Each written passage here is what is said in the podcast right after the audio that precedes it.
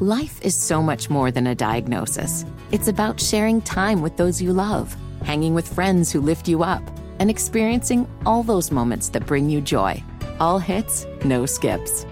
Learn more about Kisqali Ribociclib 200 milligrams at kisqali.com and talk to your doctor to see if Kisqali is right for you. So long live singing to the oldies, jamming out to something new, and everything in between.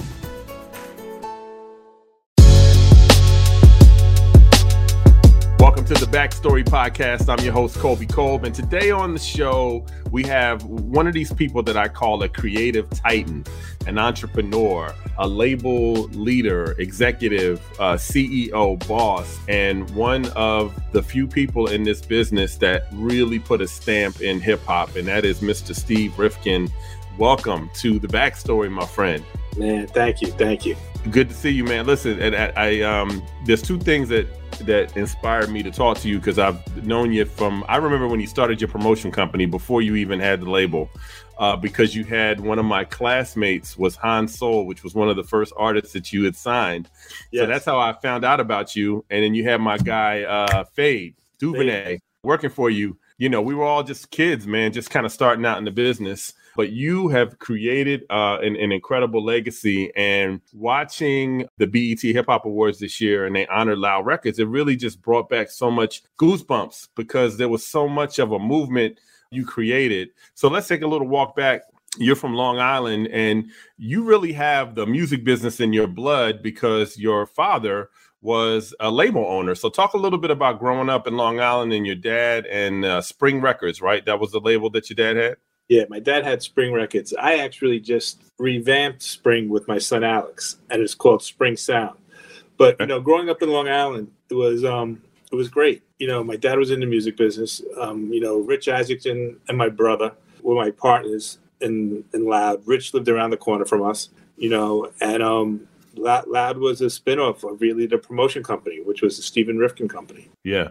But growing up, you know, with you know, I never knew what the day would bring in Long Island, just who would be at the house, who would not be at the house. My father's going out of town, out of town, you know, and the characters that were going in and out of the house. Like, is the house going to get shot up? Is it not going to get shot up? You know, it's just, it's, you know, the, the childhood was truly amazing. So yeah, you you had folks like James Brown. Like your dad worked with a lot of really cool people. So like you must have seen a lot of great things just growing up. And was that the bug that that was like, I want to do this? Nah, man. So I got the bug in my 20s, but what happened was I was dyslexic as a kid, mm-hmm. right? So I didn't know how to read or write until I was 14 years old. So, you know, I thought I was going to be a professional basketball player. But at the end of the day, I was getting in a lot of trouble. And I was doing it, I didn't need to do it to survive. I mean, I grew up, you know, privileged. And um, I was just doing it to get attention, you know, but it really was going to a, a, a dark road. And my grandfather, who was, you know, the leader of the whole family, called me down to Florida. And, you know, in, the, in those days, I was now around 17, 18. He was the only one I was truly petrified of. Right. And um, he called me down to Florida and he says, You're going to end up dead or in jail. Like, I did it because I had to open up, you know, I just, you know, came from Europe and don't do what I do and that's not you. I go, well, what what should I do? I'm not going to be a basketball player. He didn't even, you know, he he, he wasn't a sports guy. And he goes, go do what your cousin did. I'm like, what, what, what, you know, one's a lawyer, but I'm like, what does Randy do? And Randy at that time was, um, I'm not saying head of promotion, but he was a national promotion guy at uh, Polydor. I go, well, what is that? He goes, they visit radio stations. So I go, who's going to like do that? He goes, I'll talk to your father. And I'm like, man, Grandpa, my dad ain't gonna want. You know, he's not gonna trust me with anything. He tries to lock me out of the fucking house. You know, right? So like four or five days later, um, don't forget there were no cell phones. This is 1979, and he the house phone rang, and I answered the phone. He goes, "Go pick me up at the airport." I'm like, "What do you mean?" He goes, "I'm landing in three hours. Pick me up at the airport." And um, I remember it was Eastern Airlines, and I pick him up. He says, "We're going into the city." So I, I thought some um I thought they were allowing me in the family in his family business, right? I was I was so excited and we ended up just going to my dad and uncle's office and um they pretty much said we're going to give you an opportunity and um you're going to go on the road for like 3 weeks and you're gonna go visit radio stations. And um, I was like, all right, don't forget, you know, there was no GPS, there wasn't anything. It's like I had to call, you know, I had, you know, they gave me like twenty dollars worth of quarters or dimes, you know, so I could call you and say, hey, Cole, I'm in um New Jersey, like in you in Philly, you know, like how do I, you know, and I, w- I still wish I had that notebook of every direction on what freeway to take and how to get from one station to another. So, make a long story short, that three weeks lasted three years, and that's when I, you know, I learned how to live on my own. I was living in hotels, and um, it was probably the happiest time of my life, and I stayed out of trouble. So after that three years, is that when you start your own company, or what? What? What's the next step for you? Um, so I'm 21, 22 years old. My friends that I went to high school with um, were just graduating college, and a, and a friend of mine who is actually going to law school, Krush Groove came out. What year was Krush Groove? That was 84. So I was 22. And I called up Russell. I said, man, let's do a cartoon show. And Lyor just started working with Russell. And he goes, we meet with Lyor. And you know, I had a huge, huge record with Russell. Um, Jimmy Spice, at Dollar Bill Y'all. I think it was one of his first hit records. Yeah, that, yeah. Yeah, that was on Spring. So Lyor would, I think, just moved to New York. And it was tough to chase down. And in the meantime, um, the guy who I went to law school with, ended up getting a meeting with Rankin and Bass, which had a cartoon, had the biggest cartoon show on The, TV, called Five. and Thundercats. Yeah, yeah. And um, we sold them on an idea, but they didn't want them to be. They wanted the rappers to be frogs so they could be colorless. So for whatever reason, and it was called the Street Frogs. We got jerked a little bit, but we sued them and we won a little bit of money. Nothing crazy. And then um, that was really the start of it, where I was just doing my own thing. And then um, Hiram Hicks was coming to New York after we just won the uh, lawsuit, like a year later or a year and a half later. I don't, it was a quick settlement, yeah. and um, he had Mike Bivins with him. And I said, "Well, just uh, let's meet at my dad's office." It was I didn't know where to, where to meet, and um, I introduced him to my dad and my uncle, and they said, "You know," they asked Mike, "Who's managing you guys?" And he says, "Well, that's why we're here. We're looking for a manager." And um, make a long story short, we ended up managing New Edition. I brought in my father and uncle just because they had the experience. Me and Hiram were, like I said, 22, 23 years old. And um, we were about to make the Any Heartbreak album. I remember when Hiram was just a photographer. Photographer, he was Lady, B, he was Lady B's boyfriend. Yeah, yeah. No, I remember those times. That's when I Yeah. first got into the business. That he was a photographer. Yeah. Yeah. And I ended up moving to LA. And that's how really everything pretty much started. I needed money to um support myself because we were, you know, I saw we saw a little bit of money with, with the guys, but you know, they were really just recording. There was no tour happening yet and stuff like that. And I was I was learning a lot and hanging out at MCA all day. Um, you know, and then I met a guy by the name of Cliff Winston and Yeah. a woman by the name of Eleanor Williams, and they wanted to do a show with New Edition for um, Halloween. And I became like an indie on the West Coast just for KJLH. And I, I did okay, made a little bit of money, and I just and then I hooked up with a company called Delicious Vinyl, and that's when things started to take off for me, promotion wise. Yeah, Delicious Vinyl was uh, Uh, Tone Low, Tone, Tone Loc and Young MC. Yeah, that Yeah. that was massive. Br- yeah, brand new heavies too, and, and Yeah. there's a guy by the name of Def Jef. Yeah, So it was amazing. And you know, my first day working up there, Tone Loc, I guess Mike owed him, Mike Ross owed him a little bit of money. Nothing, not you or whatever, but you know, he came, he came strapped, and he was like, "Yo, where's my money?" I'm like, "Who are you? Like, if you want your money, what are you gonna, you gonna use that on me?" He goes, "Yeah." I'm like, Right. "Then you'll never get paid. Like, so Right. it's like. Let me call him, you know, and then Mike came to the office and whatever money Mike, you know, promised him, you know, they got. And to this day, Mike is, you know, one of, you know, still a really close friend of mine. when you were doing this, is this when you had the the promotion company? Yeah, so this was yeah, this was all the Stephen Rifkin company, right? So Got it. That, that's where that's where Fade came in, and Fade's wife was my girlfriend's sister at the time.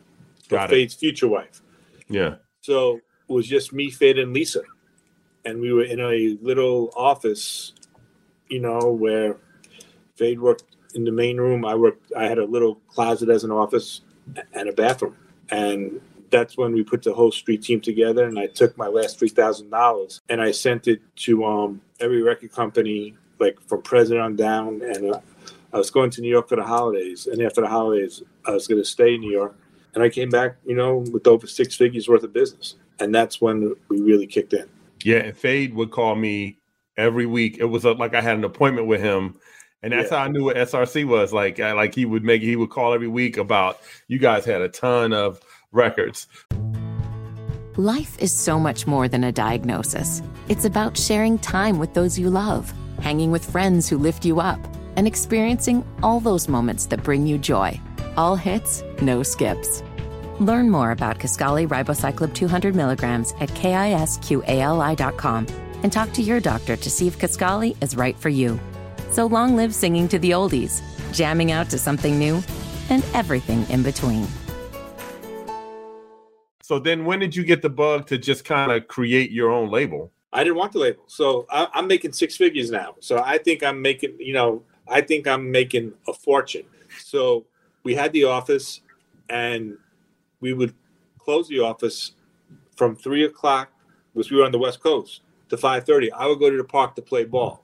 We'd meet back at the office at six. There was a restaurant called Johnny Rockets right across the street from where we are. We would order in some food we would do out we would send out daily reports every single day and we would work back at the office from like six to nine o'clock and and start all over again the next day so i was cool i was making six figures i was playing ball had a hot girlfriend and like i was in new york for my cousin's wedding and i was working at a jerry aid's office who had a fa- famous artist agency and um, he goes why don't you have your label i was like man i don't want a label I'm, I'm good like i'm brokering deals i'm doing this i'm doing that He goes, well, why don't you meet with this lawyer anyway by the name of Paul Marshall? And Paul was my dad's attorney. And um, they just sold Spring at the time. So my dad was doing radio, independent radio on a national basis. And um, I met Paul. and He said, I could get you this deal at BMG. They're starting this new label called Zoo Entertainment. Lou Maglia, let him rest in peace, um, is going to run it. I knew Lou. He was head of Island, and that's where Delicious Vinyl was going through. So I didn't know him well, but I knew him, and he was just a great, great guy. And um, he says, "I don't have a lot of money." I'm like, "Man, I don't need a lot of money. Like, I'll get this thing up to a hundred thousand, and then you guys kick in. Just help me give me, you know, some money to make the records, and so I could sign the artist." But before that, like I said, I didn't want the label, and I told that to Paul, and Paul called my dad. So I'm staying at Rich's apartment in New York, and um, my dad calls Rich's apartment, and he's like, "You got to come to the house." So I'm like, oh fuck, something happened that again, right. right? So I'm like, Dad, it's nine o'clock. He goes, take the fucking train. And if you know my dad, my dad was the nicest guy in the world, but when he got serious, I mean, you know, I I, I couldn't say no. I'll see you tomorrow. Right. So right. I, I, I take the train to Long. I get there around eleven o'clock, you know, and he's waiting for me, and he's with two of his I don't know what the fuck you, you know I don't know if they were I don't know what the fuck they were but they were you know two of his guys and um he goes, Are you a fucking idiot? I'm like, You've told me this before. I'm like, I, I must be. I'm like, What do I do now? He goes, You turned down a label deal? And I'm like, What are you talking about? I go, There was no deal. I met with an attorney. He goes, Yeah, you met with Paul. Paul called me says, You don't want a label. He goes, Let me explain something to you. He goes, What you're doing now, you're only as good as your last contract. With a label, you can make money while you're sleeping. And it's probably the first time in my life because I was so stubborn and so crazy that I agreed with him. I said, you know what, Dad, you're right. I think he almost shit on himself. And um, he goes, can I leave now? He goes, no, you're going to spend the night and we're going to go into the city. We're seeing Paul tomorrow at 2 o'clock. I'm like, what do you mean we're seeing him tomorrow at 2 o'clock? Because I already called him and I told him I would deal with this. So, make a long story short, we see Paul at 2 o'clock. And two weeks later, I had a, a label, um, it was Zoo Entertainment, which was owned by BMG. A month later, um, I asked Rich. Rich was a lawyer working at a major, major law firm, and he was miserable being a lawyer. I said, "Why don't you come come to LA and work and work with me? Because you're great at everything that I can't do." And um, I got the label, I got the promotion company, and um, he left. You know, the, the, Christmas came, end of the year, and you know, beginning of the year. You know, he, he Rich came, and it was me, Rich Fade, guy by the name of Michael Green Ems, a kid by the name of Garner, and then there was another guy by the name of Rob One. Let him rest in peace. Um, he, he passed, and Lisa. That's when everything started. We put out the um, Twista was our first artist out of Chicago. Yeah. Um, we had Madcap out of LA, and the and the Licks, and the Licks at the time was our biggest group. Yeah, that was sort of your foundation to to kind of get started. And then talk a little bit about when, well, what did the, the Loud, what was Loud, the the so name. so that so loud. We were the original offer that before we went with Zoo. I thought I was going to do a deal with Azoff, and his label was called um, Giant. right. So Fade came with the name Loud. We did a lot of work with um, Hank Shocklee's label, which was Soul, Sound of Urban Listeners, yep. and we decided we're going to call ours Listeners of Urban Dialect. Got it. And then Loud came, you know, and we had like you know the first three was Twista, Madcap, and the Licks, and in between all that, Zoo ran out of money, and we we hit our numbers, and Skip Miller and Ron Urban um, said, "Why don't you come to RCA?" Which was through BMG anyway, and they offered us a little bit more money. And as great as Skip and Ron was, you know, one of the real reasons why we went there, there was a guy who you know by the name of Mojo Nicosia, Yeah. and um, Mojo just had the energy, and he he understood us. Like we never worked records together, like you know, but we were always like six, you know, inches away from you know whatever six degrees of, of separation. Yep. And I've always heard great things about him. When I met him, I was like, man, he's one of us, or we're one of him, you know. And it was like he, you know, he became our godfather at, at RCA. And then when Wu Tang came, you know, it was like, you know, he he emptied out his budget for us, you know, and then he went on the road with the guys, and we hired more, a little bit more people. But it was, you know, and Mojo, you know, he became my brother, and like, you know, just family, and we did whatever we had to do to win. Well, I'm glad you brought uh, you segged into Wu Tang because um, did you have you been watching the Wu uh, show on Hulu? Of course.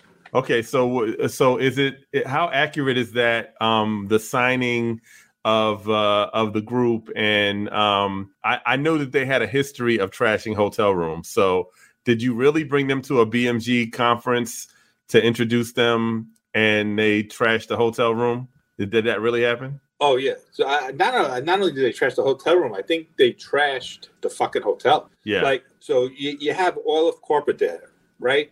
First of all, this is they rented out like an old age home. I mean, it was the it, was a, a crazy night, and you had all the Germans in the front row, and Dirty comes out with his legs over, stage, like sitting at the edge of the stage, like with his legs over, and he starts singing "Somewhere Over the Rainbow" before anybody, and um, they come running out with water guns and ski masks, like when the when protecting that kid, and the fucking five leaders of BMG worldwide fall to the floor.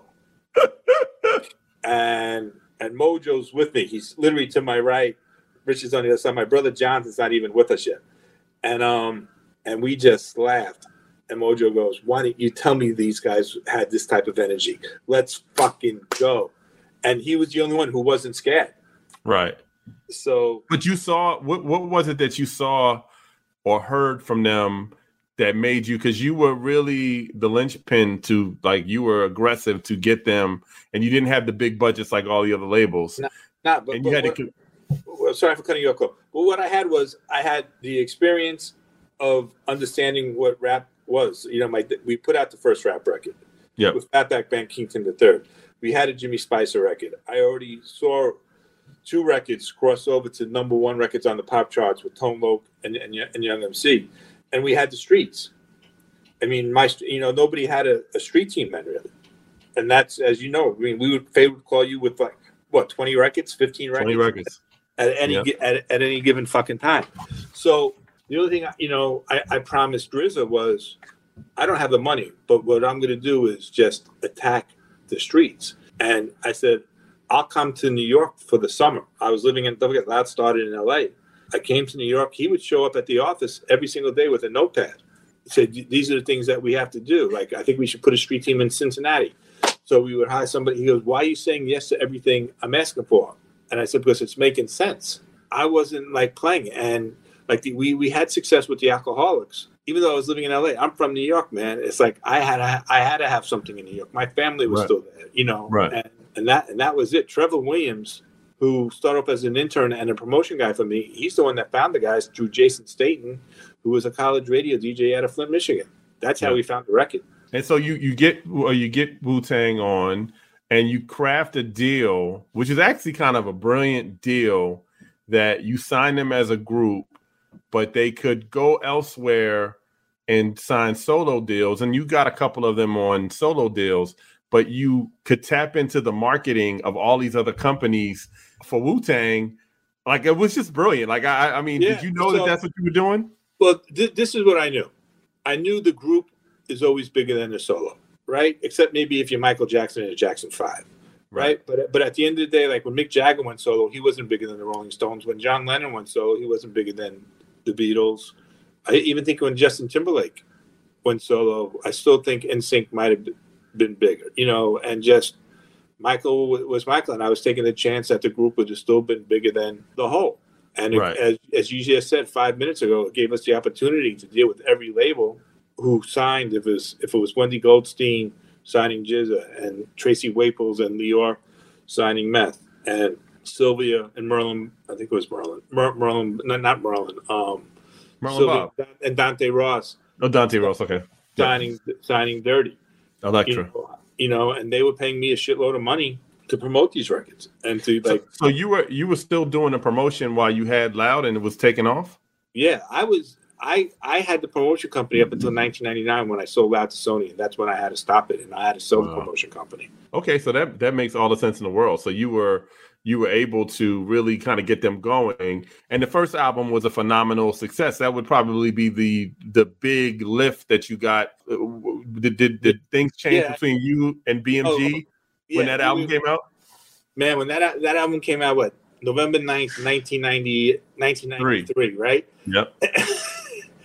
and by the time Raekwon's album came, which was August 1995, I might have changed the deal five times. But that time, I must have changed the deal three times alone, just with Wu Tang. And then we came with the Mobb Deep record and the Flex record. Like every time we had a smell of a hit, we were coming in. I mean, they yeah. hated us. Life is so much more than a diagnosis. It's about sharing time with those you love, hanging with friends who lift you up, and experiencing all those moments that bring you joy. All hits, no skips. Learn more about Kisqali ribociclib 200 milligrams at kisqali.com and talk to your doctor to see if Kisqali is right for you. So long live singing to the oldies, jamming out to something new, and everything in between. Yeah. I mean, they hate us and loved us at the same time. Yeah. Let's talk about Mobb Deep though, because Mobb Deep was on Island at first, and they were like little kids. I remember them because yeah. they had hit it from the back yep. and you signed them, but you tapped into something with them that was just undeniable, like success. Like they were the streets, I guess, as you say.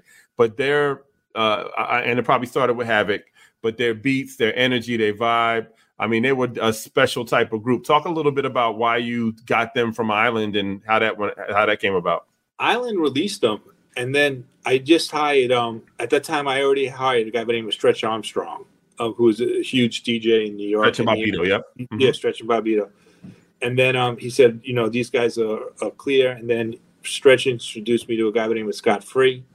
And then Free introduced me to Matty C, who was working for the Source. And th- they became my nucleus of my A&R team. You know, Matty had the Unsigned Hype at the Source. And, like, you know, he's the one that really found Biggie and gave Biggie the puff. So the three of them like were just you got to sign him, you got to sign him. And then when I met Hav, just how he came in, Prodigy, you know, let him rest in peace, had sickle cell, he was sick, so Hav came, you know, with with the crew, and they created havoc. No, no you know, just like in the building, we were working at a brasserie in New York, and um, I was like, this is gonna be the perfect follow up for Wu Tang. And I also think uh, it was funny that you put your you, your little brother became part of the label, and you sent him on the road with Mobb Deep, and I'll never forget. Uh, they they did a promo date for me in Philly. I, there's this really grimy club in uh, in, in downtown Philly called the Fever. It was just wild in there, and so like they were in the VIP area and they were watching. Well, him and Mojo was him and Mojo on the right. Yeah, yeah, yeah, yeah. They went together. They were they were at each other's hip twenty four seven. Yep, and and and so the guys were watching the kids fighting, and then they started fighting amongst themselves because they were like, "Oh, we want to fight." And then we put them in a hotel room, and I don't know how they did this or whatever, but like half the bathroom door was missing. and Jonathan was so stressed because they weren't paying him no mind. And I was like, "Oh man, your brother set you up. You he set you up." And that was the first project with them but then they came and and and, and had tremendous success. And um, one other story too about about you. So when you first got Wu Tang and you signed them, there was two moments that I remember. One, you sent them to um, the Impact Convention in Atlantic City, and No, no, Sincere. so I, I, I didn't send them. They went on their own because it was just a single deal. And Sincere gave him the fucking credit card. And Yeah. Sincere called Yeah. me like on Monday or Tuesday. He goes, "Are you going to pay me back?" I'm like, "For what?" He goes, "They just spent seventy thousand dollars or eighty thousand dollars on my credit card ordering lobster champagne." I'm like, "Sincere, yeah, I have no idea what the fuck you're talking about." I can't, I can't, he told I I just happened to be with him the next morning when he found out that uh, he he basically let them in the room and they just ordered a bunch of shit in the room, trashed the room, but ordered everything that you could imagine, and he was just so stressed. But then I also when they first came to Philly to when I interviewed them and I shared this on uh, my podcast episode about them, they trashed the radio station. They you put them in a Uh, not you, but whoever put them in a van in Staten Island and left New York at like four o'clock on a Friday. Of course, the traffic was insane to get to Philadelphia. They get to Philly, they haven't eaten. So we have a vending machine and they just annihilate the vending machine. It's just shit all up and down the hallway. And it was the day before Hiram's wedding because you sat next to my boss, Dave Allen, who gave you an earful about what they did the, the night before at the station. Um, and then a couple years later, ODB on the eve of his his uh, debut album, solo album, he's drunk, shows up to the station, spills Alizé all in my board at eleven o'clock at night. I mean, I've got so many Wu Tang stories that like I, I probably should have lost my job because I, because these guys were out of control. But how did you all like harness that energy and keep your sanity? Because it was always something between Mobb Deep and, and Wu Tang. I mean, you know, this is where I really take my hat off to my dad. He goes, like, I, I would, I, I would, I would get nuts. He goes, Steven, what did you do? You robbed, you stole, you trashed.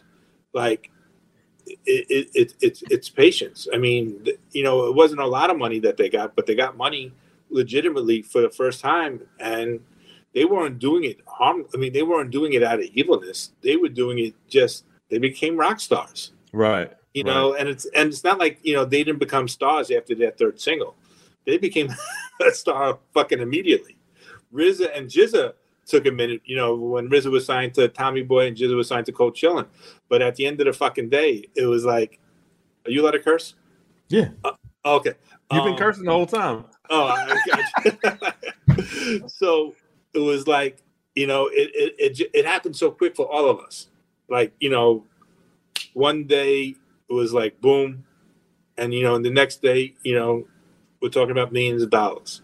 So talk about the setup for the second Wu Tang album, which was probably one of the most anticipated hip hop albums up to that point in '97. It was a double album. I couldn't I couldn't only imagine you and your preparedness for releasing that album, how massive you knew that it was going to be for the for your company. I was getting married in July, July third, nineteen ninety seven, and um, the fiscal year for BMG it was at the end. It went from you know July first to the end of June. We gave our word to BMG that we would drop the album. So I think I forget when the album came out. Say June twenty third or June seventeenth, and but before that, the negotiation wa- was not a crazy negotiation, but you know we were supposed to be negotiating against each other, but me and RZA said, no, we're going in together. Because I already told you, I already changed my deal three or four times. Right. And we were $20,000 away from um, closing the Raekwon deal. And BMG was holding their ground. And I um I said, just give him the fucking money. And there was a woman, I never hit a woman in my life. I still haven't. And she goes, Stephen Rifkin, I'm tired of your shit. Go fuck yourself. And we're in the 36th floor. And she was head of business affairs for RCA. We're in the thir- 36th floor conference room. And I still had my temper. And I take a chair and I'm ready to throw it through the window, but that's facing Broadway. And I'm like, ah. And I stopped it. I dislocated my thumb. I stopped the chair and I turned around and I threw it through the glass door facing the hallway. She freaked out. She called the cops. I got arrested. And I just found out my future wife was pregnant with my first son four or five days. So I was probably a little stressed about that too. Right. And RZA said, he called me that night when I got home. He says, We're going to sign with you. Let- Let's play it out for the holidays. and let's just milk them. And it worked to perfection. You know, where RZA got really what, what he wanted for Ray, which was $400,000 more. And then he got millions for the second album. And like I said, and then I changed my shit around. And then when I got, when we signed the deal for um the second album fully, that's when I got the biggest check of my life too. And um so that was a story in itself. And then the guys came out to LA to make the record, a double album, as you said. And we, I thought the setup was amazing. We um, locked up a tour with Rage Against the Machine. And I was like, all right, this is going to be the perfect tour. And, I, and it wasn't going to really be your opening act. Of but when they came on, the place was already sold out. We were doing like Right. 25,000 outdoor sheds. And I just figured the album was going to do 12 to 14 million and it was a double album. So it was good, you know, you, double that. So I was thinking it was going to do 28, you know, to 30 million. And with doing my prenup at the same time. And they were like, you know, I'm expecting this amount of money to come in. And I mean, it was just a fucking, was was really just a clusterfuck. And then they jumped off the tour because they weren't getting, they saw all the money that they were getting. I mean, not the money they were getting. They weren't getting a lot of money for the tour, but they saw the crowds. And as we were going into the Midwest and cities that they'd never been before, that's when everything and it was starting to kick in. We were averaging two hundred thousand a week. There's really no more SoundScan, but we were averaging two thousand fucking a, a week sales, and they uh, said we're not doing the tour anymore. But we still did crazy numbers. We still did ten million at, at the end of the day, which was equivalent to shit a hundred million dollars. Then at that point, like a couple years later, you end up selling the company. What, what what made you decide to finally do that in 1999? I really didn't want to do it, but they were so numbers based. I had the best record company in the world at that time, creatively wise, mu- music wise. You know, Jimmy Iovine was one of my mentors, and you know, Interscope was one of my biggest accounts. Right. And he kept on saying, "Fuck the bottom line. Just worry about the top line. They're making so much fucking money off you. It does, it, you know, it doesn't even matter." So when they said, you know, we want more profits, I was like, "Fuck you," because they already fucked us on money regarding my, my prenup. And I- I'm like, I'm not worrying about profits. I'm just, I got to build this company. Well, we'll let you guys go then. And you know, Tommy came. He goes, I want to buy. He bought seventy percent of the company, but you got to run this since we're making this the third major inside the Sony system. Right. You got to run this full time. You can, you can't have your marketing company. It was the greatest thing and the biggest mistake of my life all at the same time. Why was it the biggest mistake? Sony was just too corporate. We went from like 35 of the most creative people in the business to fucking 300 people in a day. And it was just like, people were calling, I'm 37 years old, and people were calling me Mr. Rifkind. And I was just like, I cried. Like, and it wasn't out of happiness. So It was like, I made the biggest mistake of my life. So then then you eventually leave the situation, right? Yeah, I left or I got fired or I, wha- wha- whatever it was. But I, you know, my contract was up and um, I started SRC Records with Doug and Mello Winter and Monte Lipman and Kedar Massenburg. Yeah. Now, what kind of was that a really good? Did were you did you learn from your loud days? So that deal was that a much better, favorable deal to you?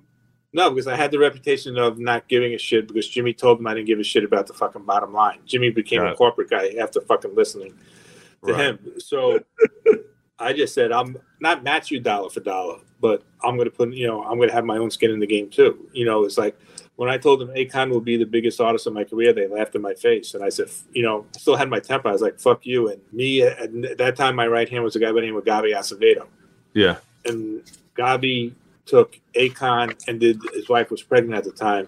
He did the East Coast and the Northeast, and I did the West Coast and then you know the Southwest or Northwest with Akon's brother Boo.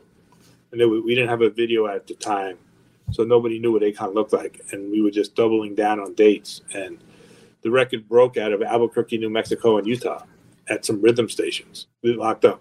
Before that, you had David Banner though. David Banner was a David pretty Banner, yeah, formidable artist. Yeah, I mean, he had the record.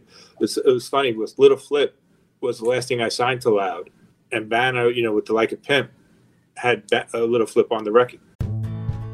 Life is so much more than a diagnosis. It's about sharing time with those you love, hanging with friends who lift you up, and experiencing all those moments that bring you joy. All hits, no skips. Learn more about Kisqali Ribociclib 200 milligrams at kisqali.com and talk to your doctor to see if Kisqali is right for you. So long live singing to the oldies, jamming out to something new, and everything in between. And then you had um, Terror Squad, which you know in 2004, uh, Lean Back was one of the biggest. That's still one of the biggest hip hop records ever. Talk a little bit about that deal with Fat Joe because he was an Atlantic artist. So you uh, you you signed yeah, so, uh, Terror Squad so, as a. So yeah, so don't forget we had major success with Joe, with Pun. Right. So Correct. Me, me, me, and Joe, you know, we became family overnight. I mean, I don't even know how people knew, but like I was, I was in Chicago when I met him over the phone, and um, by the time the meeting was like the following Tuesday, people were saying, "Don't take a meeting with him. He's a bad guy. He's an extortionist. This, that, or whatever." I was like, "Nah, fuck that." Like I just loved his energy on the phone. And when he came to the office, I was like, "Let me talk to you privately for a second. I told him, and um, I said, "It, it doesn't scare me, and you know, I, I respect the gangster, you know, because all they have is their word." And we we hit it off. He was fighting with Atlantic at the time, and he said, "Let me just." He called me and he says, "I want to do this Terror Squad album, this, that, whatever." He goes, "Where are you?" I said, "L.A." I said, "I'll come to New York. I'll meet you in New York." He was in Miami, and he played me three or four songs. Lean Back was one of them, and it was just like I knew, you know, that we were going to have history again. Yeah. Did you enjoy the second run with Universal more than the uh, uh the loud run, initial loud run, or was that something that just can't be replaced for you career wise? I mean, it, it, was two different things, right? So Loud was truly the coolest label that you could possibly think of, right? The, the people that worked for it, everything else like that. SRC was a little bit more corporate and a lot smaller because we relied on Universal for a lot of stuff. Right. But we still had a great creative team. It was me, Gabi Acevedo, Rich came back, Isaacson came back, my brother came back, Jason Campana, who I think is now head of title, started off as my assistant, and ended up as our GM. Matt Maroney, Kirk Harding, who was head of international at Loud, came as like our head of marketing, and you know, and we just had a real. I mean, it was like a staff of ten to twelve people, and but it was it was cool, and we had like they gave us a, a whole section on the seventh floor at the Universal Building do you find after you've had all i mean you most people can't do what you did one time but you did it two times in two different systems. Did you do you find that you now provide counsel to a lot of the other people that have tried to follow those blueprints and start their own labels and especially in the hip-hop space? Knowledge is power right? So if i can help you do it you know then it's more power for me. I'm not, you know, I'm not the type of guy that keeps um, keeps everything inside of me. So I'm a, I'm really about if I could help you, and eventually if I need something a favor out of you, knowing the type of person you are, you're going to be able to help, you know, me if I if I if I need something. So I was always open to sharing as much information as possible. To this day, like Mike Caren, when he left Atlantic, called me um like four or five months before he called, and he was like, you know, and I didn't charge him, I didn't do anything. I was like Mike, this is what you got to do. Right. You know, right. and he put, you know, he put his two cents and his own spin on it. But that's, you know, what we did.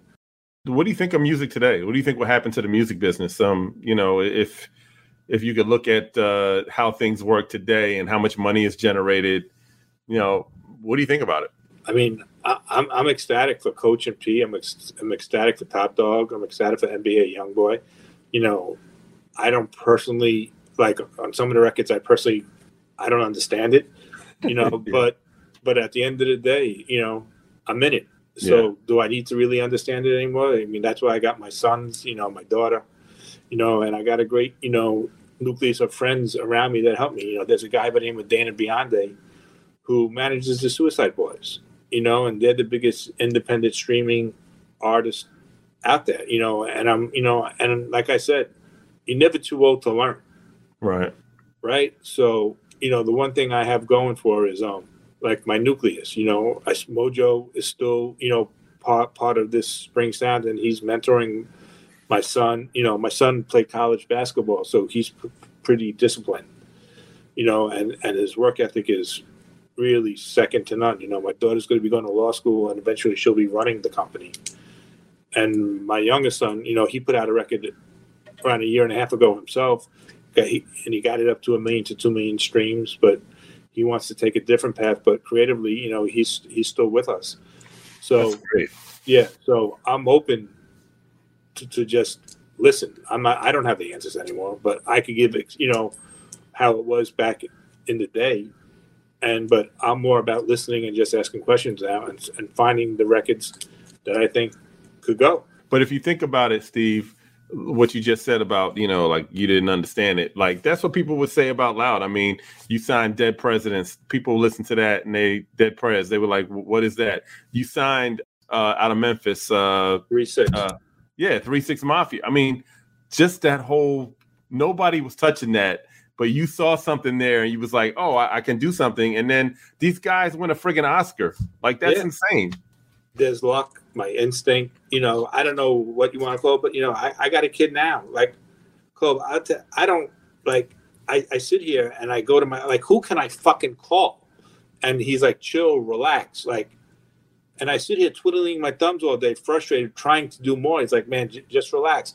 So they called me like three weeks ago to call somebody to see if you know we could get a playlist. You know, and I and I and I and I got the playlist and you know, this kid in the beginning, beginning, beginning of the year, he had maybe 20 followers on TikTok. Now he is close to 400,000. He had zero monthly listeners on Spotify, and we're closing in on 200,000 now. And the kid's going to break. But back in the day, I could tell you the exact time and when he would break. Right now, I, I just sit here like waiting for Alex, my son, or somebody to call me and say, "Hey, it's go time." So that's really what it is. So I'm, I'm mentoring Alex. I, you know, I tell him old stories.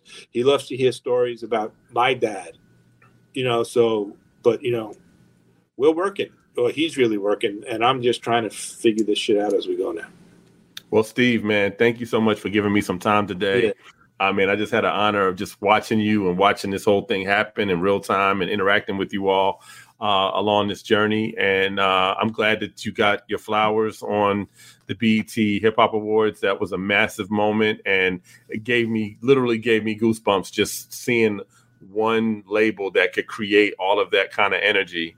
And then we didn't even talk about pun. So then you had pun, which was massive, and then you uh, you know start another label and do it all over again, and have an artist like Akon um, it's pretty impressive, man. And uh, what what a great legacy. And we just look forward to seeing what you and your family do uh, down the line. And uh, you know, just keep sharing this information, man, because what an amazing story. We need the Stephen Rifkind movie. We need the Loud movie. We got a documentary. We're, we need we're, to see it. We're, working on some things. We're working God, on some things. We need to see. Gotta, I was gonna say we need to see this, man. We yeah, gotta we gotta see it play out.